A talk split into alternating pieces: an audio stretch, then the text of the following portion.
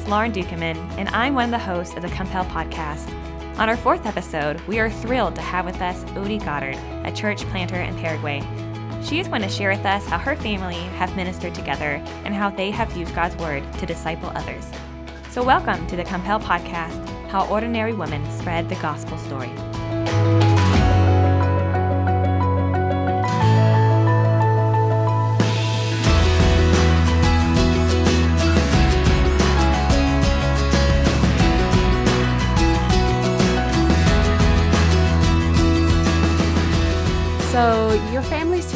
On furlough right now, or what we call home assignment.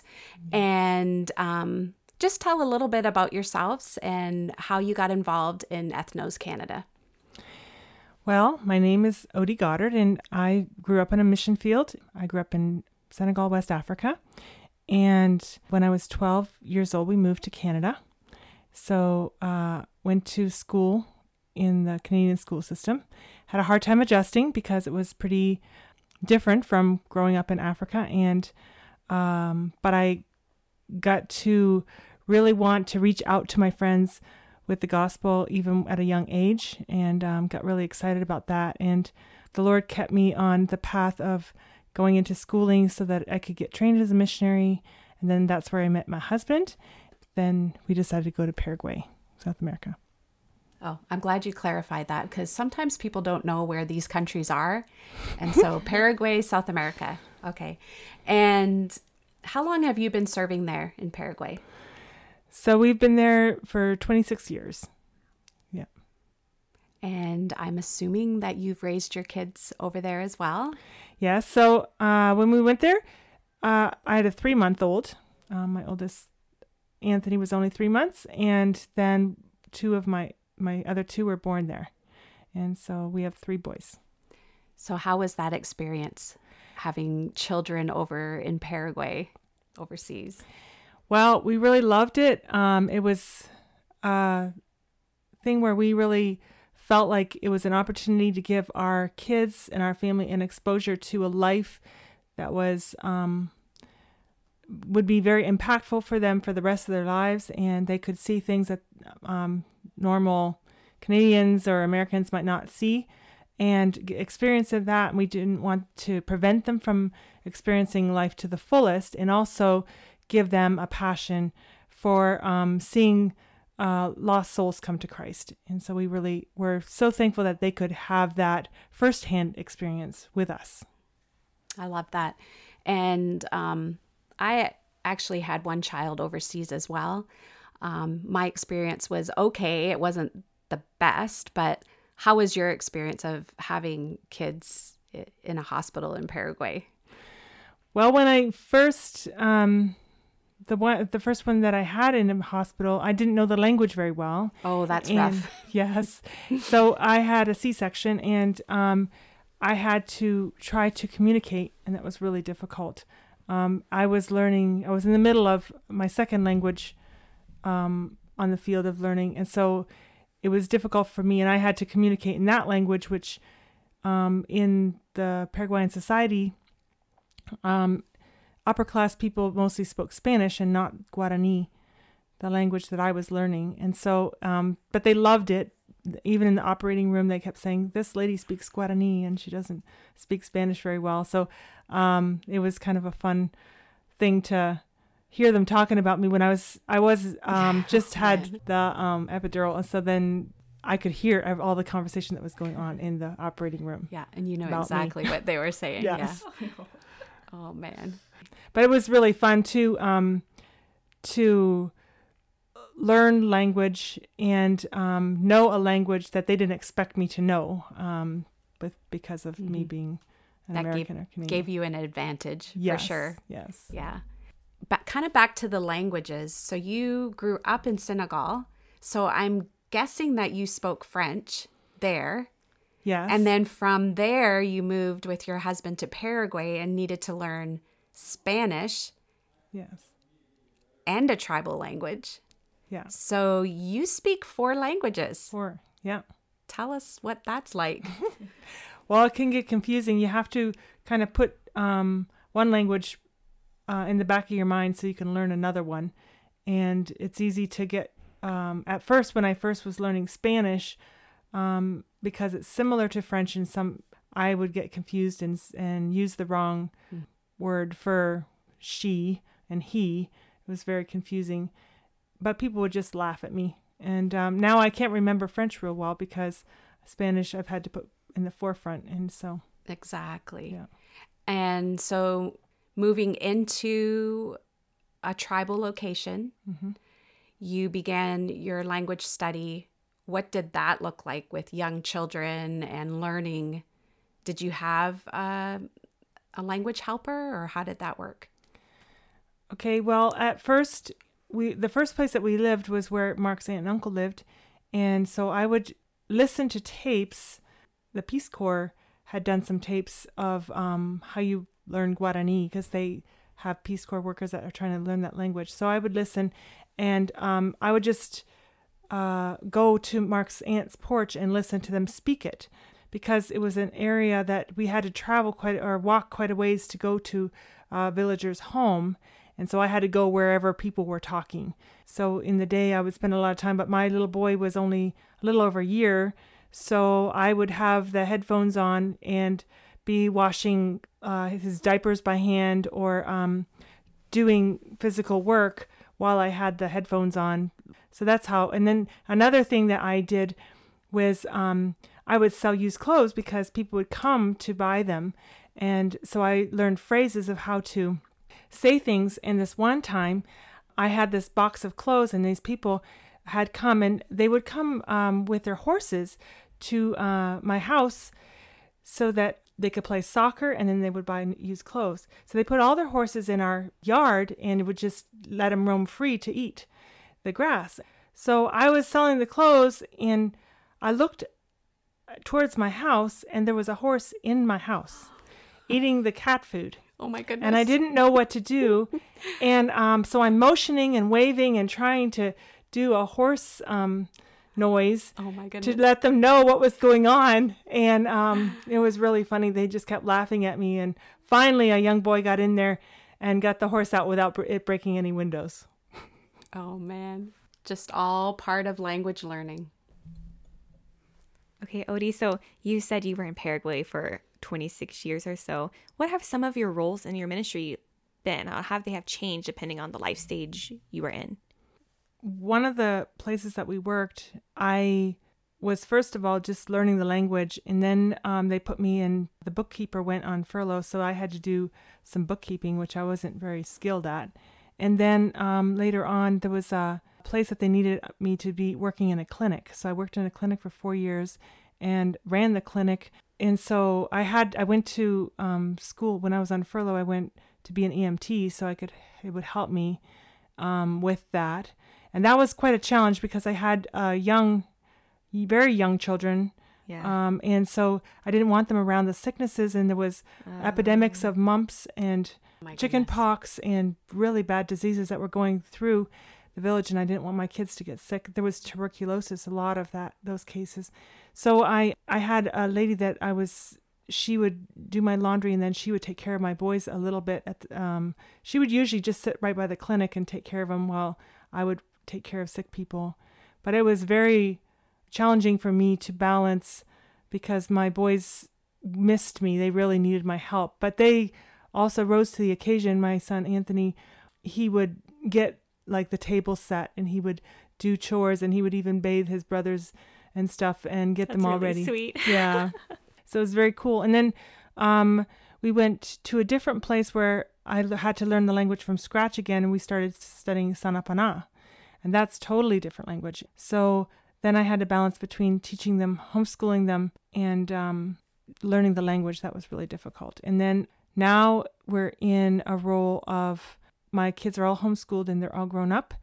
And now I'm doing Christian ladies ministries and, and kids ministries. And we're doing um, ministries of discipling couples. And I do a lot of uh, helping my husband when he's doing the teaching. We, and we also do suppers and things like that. So I help with cooking. I just do a lot of, I'm even working with puppets and a lot of different things right now, helping in ministry and helping train people to do ministry.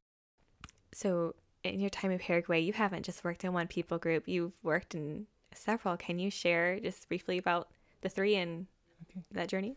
Okay, so I um, we worked with uh, the Angaite, and the Angaite live along the river.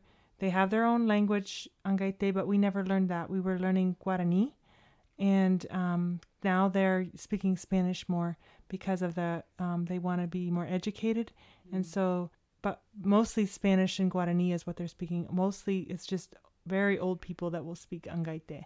Then um, Sanapana is a totally different language. It's uh, part of the Angaite lang- uh, language group, but it was really hard for us. We learned a few words, um, few phrases, but not very much. But then now we speak mostly Guarani. Um, can you say a verse from Guarani for us, just to give an example of maybe one of the verses that the kids or the moms or the women memorize in the Bible memory program? Okay, the first verse that every kid or adult that wants to go through the the chronological Bible memory program, it's um, Genesis 1 1. And so it goes like this Inyepenumbupe, tupa, ojapo, uwaga, haubu. Wow, this lady's very talented. Yeah. so, did you ever feel like, did you find the perfect balance being a mom and in ministry, or is that a thing? I don't think there's a perfect balance. Um, I think it's constantly a thing where you have to go before the Lord and say, God, what are your priorities for my life at this stage of my life? And when my children were young, I had to come to a point where I had to realize that they were my primary mission field and, and ministry focus. And um, the people would always be there. And so I had to put them put them as my priority and I remember reading a story one time by this Christian author that said that her son had come to her and here she was so busy discipling other women and he said would you please disciple me? Um, so I really felt like that's what that my children were my first disciples. So I really took time uh, to start myself growing in the Lord so that I could in turn disciple them. And I have a really neat story about that. Um, my son, we had our generator stolen off our porch, and my son was very, um, he had a tendency to worry and be really fretting all the time about things. So we memorized, be anxious for nothing, but in everything by prayer and supplication with thanksgiving, let your requests be made known unto God.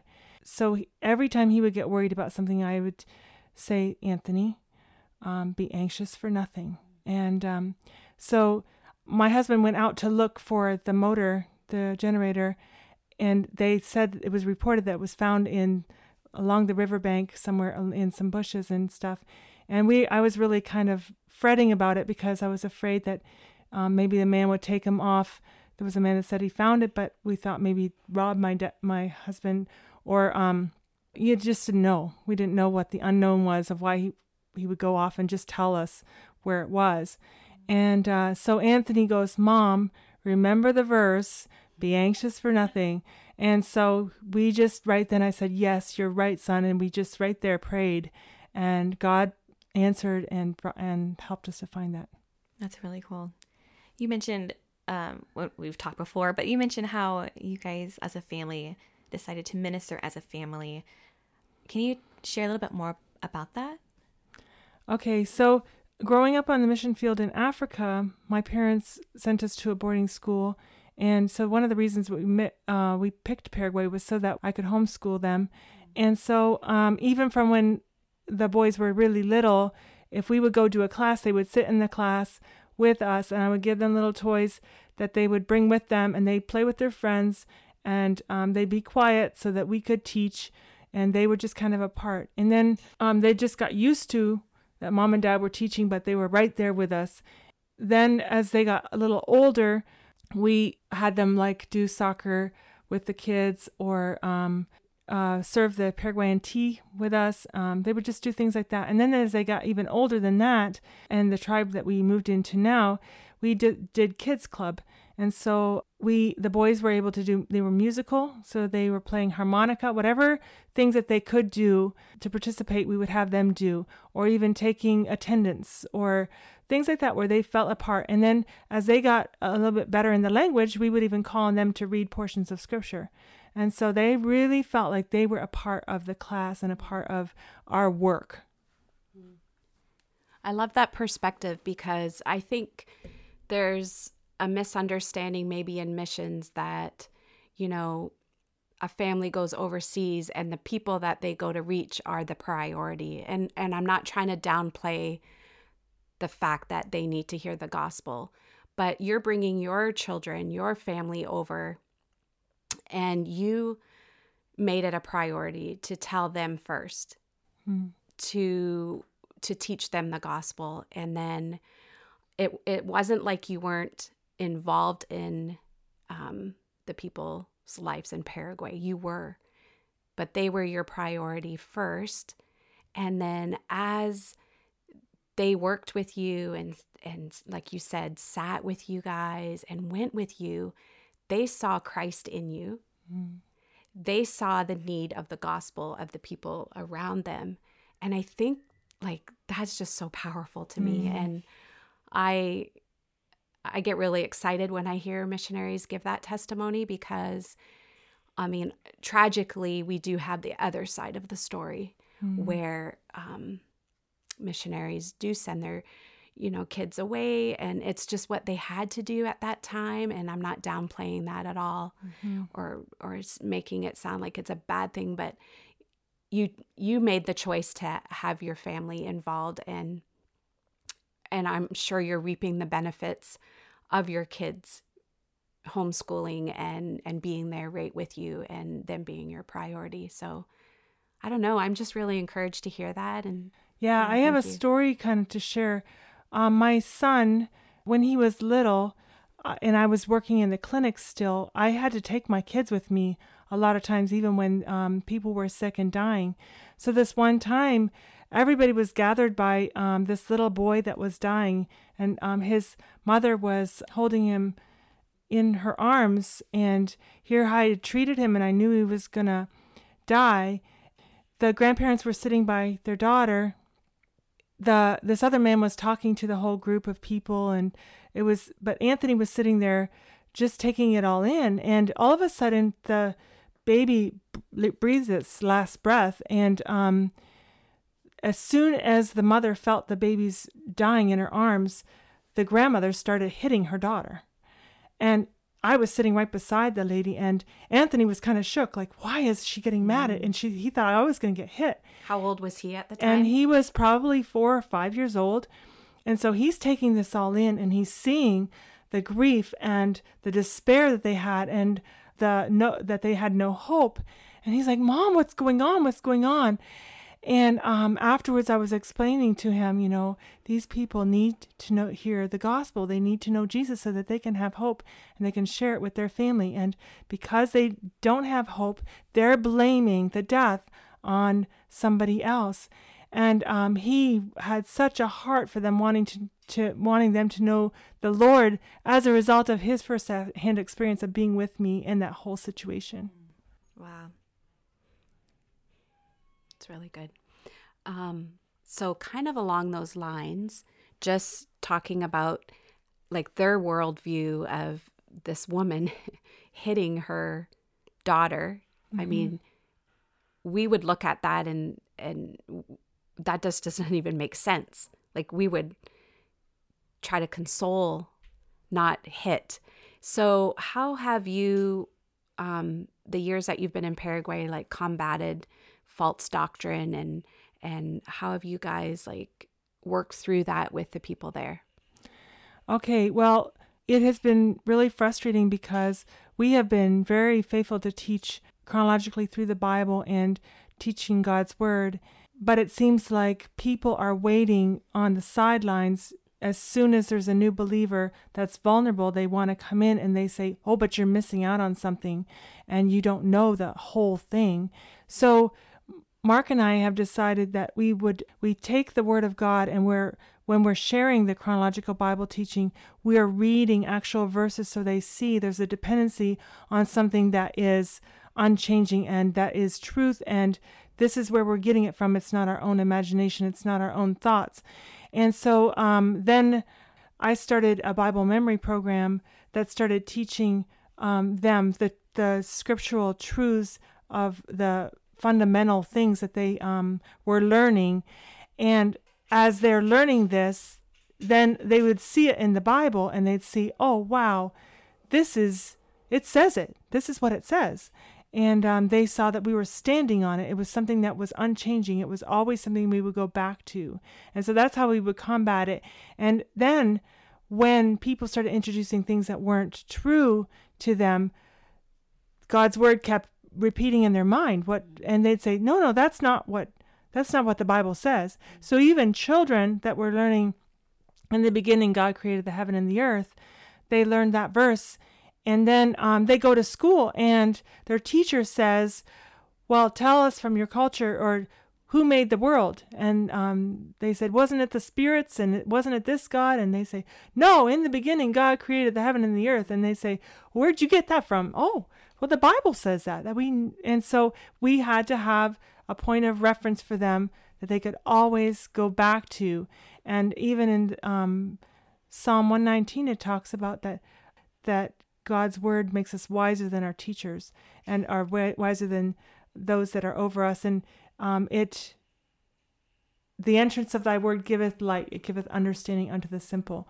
And so we thought, we told them, you know, you can be wiser than other people around you by you knowing the word of God. And so that's the, the tools that we, we keep handing out to them and saying, does it match up with the Bible? And when you think about it, once once you're done teaching and you move back to Canada and they're left there, what do they have left? They have God's word. Right. To be um, to be there with them, right? So Yeah. And they know that it won't fail them. It's it's there and um it's just freeing. We have seen um, people that got so confused by false teaching and things that were going on and, and they were being taught law and they were being actually put in condemnation of things that they were doing saying oh you're not going to go to heaven get making them very fearful and then when we shared the gospel or again and made it clear to them and showed what this is what the bible says they'd say oh this gives me so much joy it gives me so much freedom i can't even not be quiet now i have to share this this is what the bible says and and it was kind of like it just um, took the chains off of them. So you mentioned you have a Bible memory program. How did what led you to create that? Was it the false doctrine that you were seeing, and um, how has it impacted these different people groups you've worked in? Okay, the Bible memory program started because um, they said someone had said to us it takes about three times going through the chronological Bible teaching before people really understand it and get it and come to know the Lord. And um, I turned to my husband and I said, Why is that? They need to have um, it good the first time so that they grasp it right away and um, so we don't have to do so much teaching. And so I, uh, we were just starting out with teaching the kids chronologically through the Bible, the at a kids club, and uh, for the Paini kids. So we had taught um, in the beginning, God created the heaven and the earth. And I said, okay, to, by next week, I want you to know that verse and I'll give you a candy. And so all the kids wanted a candy and they all memorized it and said it. And then they said, we want more. So each um, time, not every lesson, but every few lessons, I was giving them a verse. And then um, I decided every four or five verses, I would give them a little prize. So after they said 25 verses, um, I thought, man, it would be good if they reviewed the verses because a lot of times people can memorize in short term memory and not remember it. Right. And yeah. so they reviewed the verses, and then I said, if you, so they, after they said all the 25 verses to me, then they got a little flashlight. Which is very important in Paraguay because yeah. it gets very dark. Yeah. And I also, um, eventually, uh, they just kept asking for more and more verses, and every five verses they would get like a little prize of a pen and a pencil or um, uh, notebook for school or little barrettes for their hair or something like that. Well, then the ladies um, started share, saying to me, I want to memorize scripture too. I don't, my kids, and they were already helping their children memorize scripture. There was often many kids that didn't even read that were saying verses to me. And um, some of them, one little boy, um, he said 75 verses and he didn't know how to read. Wow. So that's how the kid, the parents got really involved, and even their older siblings got really involved in helping their brothers and sisters learn verses. Mhm. And um, the teacher in school started telling me it was helping them want to learn to read, and it was giving them motivation to Mm. read. And um, then she told me later on that their kids, her kids, that had been in the Bible memory program, and here this is a secular school. She says they are better with performing their things for school than anybody else. Wow. And um, so it was just incredible. Then we started realizing that God's word was changing the way that they were thinking. And one time I was in a conversation with a woman, and she said, she was telling me about the people that had come in with false doctrine, and they were putting all these rules on them, but they weren't even following them themselves. And this little girl who was just about seven years old, she's sitting at just listening to us talk, and she says, It's like the Bible says, they draw nigh unto me with their lips, but their heart is far from me. And she quoted scripture, and I was just in shock. And I said, That's exactly what it's like. Out of the mouth of babes. Yeah. So um, then we had women that were um, uh, that wouldn't come to church because they were embarrassed because they had alcoholic um, husbands or just terrible home lives, but they would come and ask me for scripture. And so they started memorizing whole chapters of Psalms and Proverbs and Matthew and um, James, and they said, "Man, all these verses are helping me to learn know how I am supposed to treat my husband, how I'm supposed to live as a um, woman, and how am I so, supposed to tra- um, train up my children in the way that they should go." And um, they said, "Keep giving me more," and it helped them so much. And their husbands, some of them were unbelieving husbands. They say, "What are you doing?" And they said, "We're memorizing scripture." And they saw a change in their their um, wives' hearts, and then they wanted to hear the word of God because of res- as a result of that. Wow. And just to clarify, that's not in Spanish. No, That is in their own tribal tongue. Yeah. So it meant even more to them. Yeah. And then the other thing that was really amazing was there were some villages that um, they uh, do not want the gospel in there, but because of the Bible memory program, the gospel was getting in, and um, they couldn't stop it. And so uh, when they were doing the Bible memory verses that were with the chronological Bible teaching, I would give them a chronological book to read so that they would understand the message that they were memorizing. So even some to this day, there's one girl that her parents are totally against hearing the gospel, even though they had heard it before, but now they've turned against the gospel. Now she really wants to hear it, and she's married a believer. And uh, it's just amazing how God is, He's finding ways to get the gospel in, no matter how much the enemy's trying to keep it out. So you've been, um, Odie, you've been working a lot with the women in the in the tribe, and you've built these relationships. Um, they've they've watched you go through the process of language learning, raising your kids. Why is it important for women to disciple women? women have um where we are they uh have such a a passion for life they're the ones that are keepers at home. They're the ones that a lot of times there's problems in the village and they're they're involved in the problems either making the problems or solving the problems. And um so we're seeing that they get really excited about the gospel and they want to be involved in outreach they care for one another. Well women are very emotional people then they um so when the gospel changes them they have uh, such a heart to see their families come to know the lord. They they are the ones um, a lot of times that will have the vision of taking it to other places. They have a hard life. Uh, one lady um, her husband um, had burned the house down seven times because um, of his addictions and he just would go crazy with um, not even knowing what he's doing.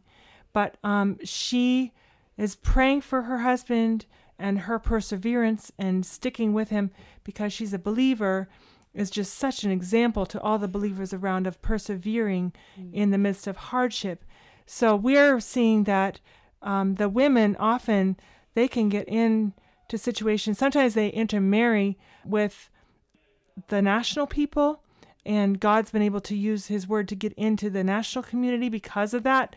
It's just been really neat. Sometimes they aren't recognized as valuable, but all of a sudden they start making a valuable contribution to society mm-hmm. because mm-hmm. their lives are transformed. And so a lot of the women that I'm discipling and that I'm involved in are the gift they're really gifted in um, taking care of people. Um, one lady is a she works in the medical she's just a healthcare worker, but she and so she goes to people's homes and she's she is at the thick of, of the problems, but she's speaking truth and life to them. And even to unbelievers, she'll say, You need to hear the word of God because that's the only way you're going to be able to get along with your spouse, or that's the only way you're going to have, you know, victory.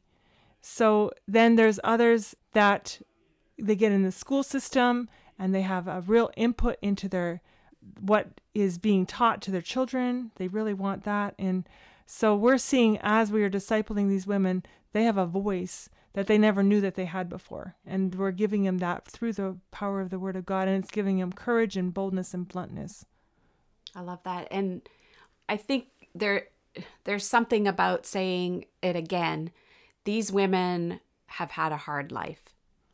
Yeah. And to even hear that story of um, this man who's burnt his house down seven times. And um, I'm just thinking of the patience and perseverance of this woman having to put up with that. And um, life is hard for them. Like Paraguay is hot, mm-hmm. it's dry. Um, you were mentioning even having to um, hand wash your kids' diapers. I mean, it's just it's just hard life. Mm-hmm. They don't have automatic washer machines. They don't, you know, have a store to go to um, just down the road. Like life mm-hmm. is hard for them. And so even just physically, and then you put on this, all this other stuff. And um, that's just really encouraging that you're investing in them and that you're seeing maybe even leaders come out of that and um, things that maybe you don't notice are in need and they're like, oh, Odie, you should maybe go talk to this person and get involved this way. And they can, it's like you're discipling them, but they're also discipling you. Yes. And that's what's really been cool is um, they are so sensitive to one another's needs. And so as they're walking with the Lord, um, they've even been reaching out to me. I've had a lot of health issues they'll say to me, "Now, Odie, you don't need to cook today. We got a bunch of women together, and we're gonna do this, you know, and we're gonna we're gonna help you, and we're gonna minister with you. You don't have to do this alone." And they just step right up to the plate, even though they have a full schedule and they have to wash their clothes by hand, like you said, and just living is a lot of work. They don't uh, they wood fires they cook over and have to go get firewood, and they have gardens, and some of them are pretty poor. Uh, one lady I've recently um, heard from um, our coworker that she said she was really, really hungry one night and she had um, vegetables and fruit um, in her fridge, but it wasn't hers. It was somebody else's. They were just storing it in her fridge. And she just thought, I'm going to take some of that because I'm really, really hungry. And uh, it was dark. She couldn't see what she was eating. And she ate into some sort of a tomato or something that was really yucky tasting to her. And she um, said it was like God was saying, See, it wasn't worth it, was it? You know, to do what's wrong. And, but, um, they they they really suffer, but they also um, they are willing to trust God to meet them and take care of of their needs that they have, and it's just it's a living faith that they have. It's just a, an authentic. And I love it because so many times I can come alongside them. We can pray about things. They'll be coming to me and saying they have this big burden about their children.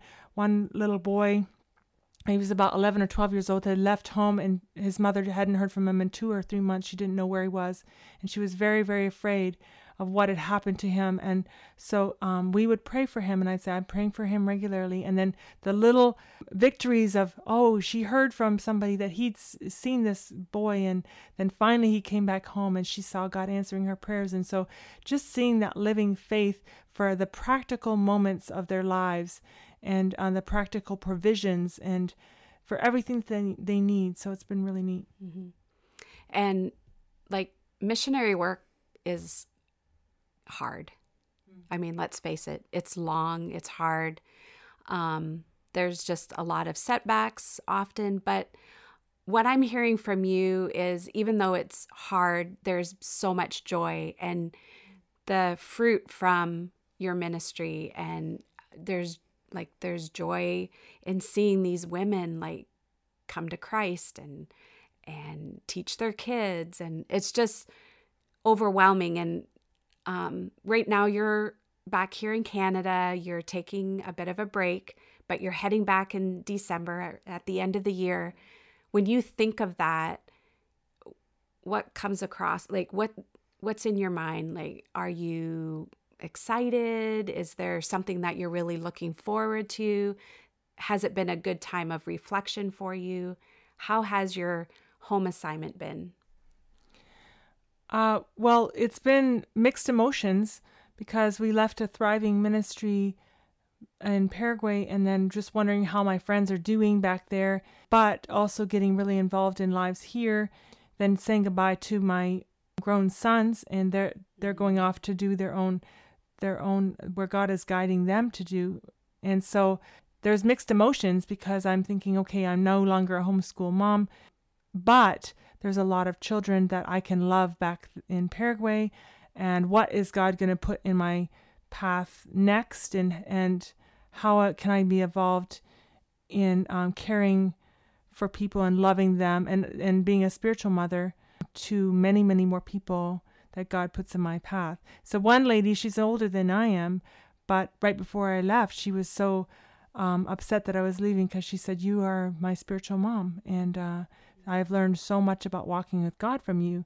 And so I'm looking forward to seeing her again and um, and that's the thing. It's just my heart. I feel God's pleasure when I'm with those women and just seeing them um, growing and thriving in their faith and just getting victorious results from a faith of undaunting courage and undaunting trust in their Creator. Hmm. So it's a bit, it's definitely bittersweet leaving your kids behind and then um, going back to Paraguay, but then there's that joy, like you said. That's so exciting. I just love that. All right. So I'd like to ask you one last question, if you don't mind. Mm-hmm. We've been talking a lot about the gospel and how it's impacted the people that you're serving there in Paraguay. You've gone to reach them. We've talked a lot about how the gospel impacted your own family. But personally, what how has the gospel impacted you? Well, the gospel is everything. Without it, we would not have eternal life. Without it, we wouldn't have life itself. Jesus is our life. He is the reason that we get up each morning. He is the reason that we um, have something to offer people that are just in dire conditions. I've seen it just change my own life and change me from a person of great fearfulness, uh, insecure, to one that knows I can absolutely trust Christ with all my heart and uh, he will never ever fail me and I he has brought us through so many things that have seemed impossible but I've seen that with God all things are possible and that he is my all. And so the gospel is everything to me and I just feel like I can't wait to see Jesus and thank him for dying on the cross and for making all this possible in my life all this uh, even my my life of ministry and everything that it's he's my reason for living. Amen. I love that it's so good and thank you so much for just sitting down with us today and um, just hearing about your ministry and your heart and again we're all just so very thankful for how the gospel has impacted us Amen. Thank you. Thanks for your time. Thanks.